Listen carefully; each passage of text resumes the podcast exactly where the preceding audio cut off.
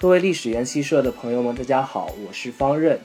欢迎收听本期的节目。那么这一期节目呢，我们来谈一谈俄罗斯东扩的战略失误，十九世纪的一笔小生意。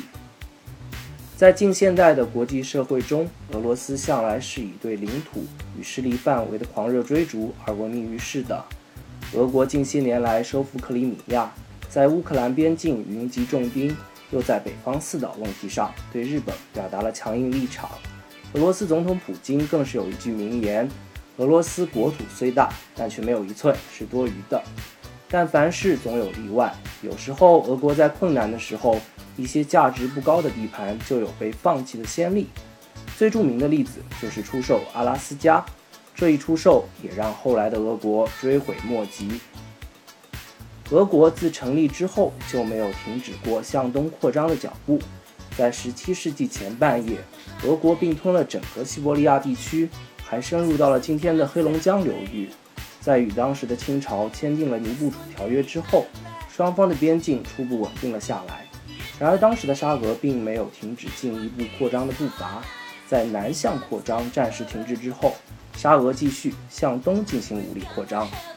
到了十八世纪中期以后，沙俄的探险队继续向东，向着阿留申群岛和阿拉斯加推进。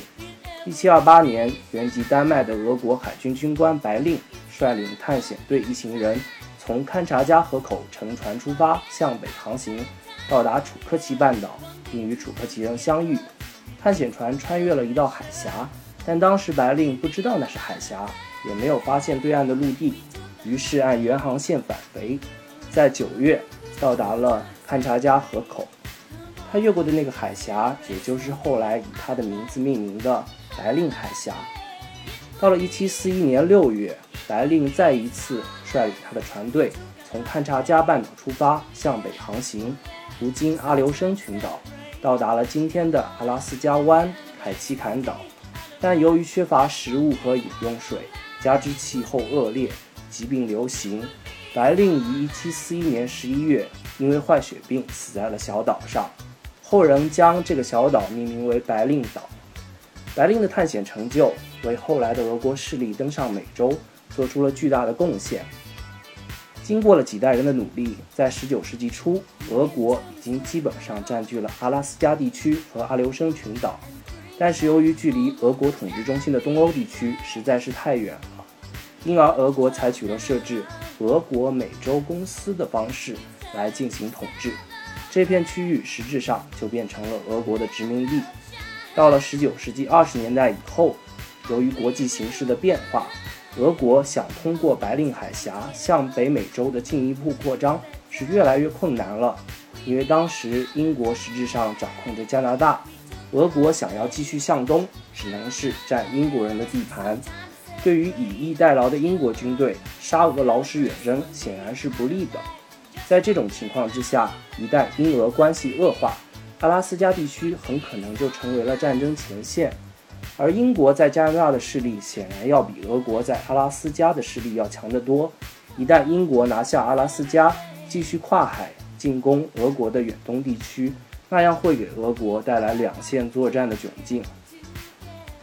这一担忧在克里米亚战争时就变成了现实。沙皇政府曾多次提出保卫俄国在北美洲的殖民地，但由于实力悬殊，俄国在阿拉斯加的殖民地受到严峻的挑战与威胁，阿拉斯加最终成了一块烫手的山芋。美国在这个时候趁机介入，提出将俄国阿拉斯加和阿留申群岛卖给美国的建议。俄国思虑再三，决定卖掉阿拉斯加。一八六七年三月三十日凌晨四时，美国国务卿西华德与俄罗斯驻华盛顿公使斯特克尔在华盛顿签订了转让阿拉斯加条约。该条约有如下规定，这个条约是非常拗口的，呃，全俄罗斯皇帝陛下同意根据本条约，在交换批准书之后，即将美洲大陆和邻近岛屿现在归俄皇陛下所有的一切领土和领地转让给美国，上述领土和领地包括在条约所规定的地理范围之内。美国同意在交换本条约的批准书之后十个月，由华盛顿国库将七百二十万美元金币付给正式接受上述条款的前俄罗斯皇帝陛下的外交或其他代理人员。那么这样呢，美国就以难以想象的低廉的价格七百二十万美元的金币购得了阿拉斯加和阿留申群岛，而当时的俄国人也庆幸自己做了一笔好生意，至少在当时来说是这样的。俄国打的如意算盘是美国购买到阿拉斯加，可以使美国削弱英属加拿大的地缘影响，必把英属加拿大夹在美国的领地之间，让美国的领土堵住英国向西扩张的道路。但是俄国明显是低估了美国的实力和野心了。英国固然是难以向西发展，但不代表未来的美国没有向西扩张的野心。美国国务卿希华德和美国其他的政治活动家把阿留申群岛看成是通往亚洲东北沿岸的石阶，从此以后美国开始介入亚洲事务，直到今天。那么沙俄把阿拉斯加卖给美国不久，就发现了巨大的金矿。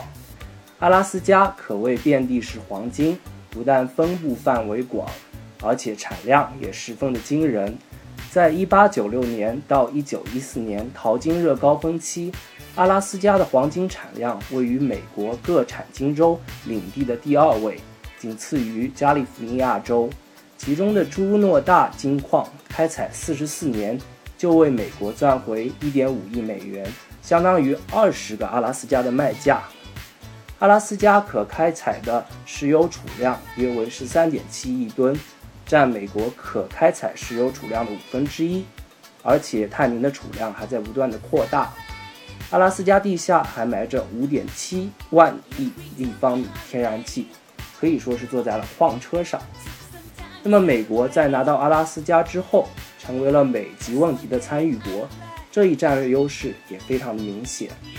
美国的加入还打破了英国在太平洋上的霸权，美国一路西进，占领夏威夷，直到菲律宾关岛，取代了英国的霸权。所以可以说，嗯，俄国卖掉阿拉斯加，仅仅是获得了一点眼前的利益，却在一定程度上给美国巨大的战略契机，使得美国最终成长成一个超级大国。那么直到冷战时期，因为阿拉斯加的存在，也让俄国面临两线对峙的不利局面。无论从什么角度看，俄国都在阿拉斯加的交易上吃了大亏。谢谢大家收听本期的节目，那我们下期再见。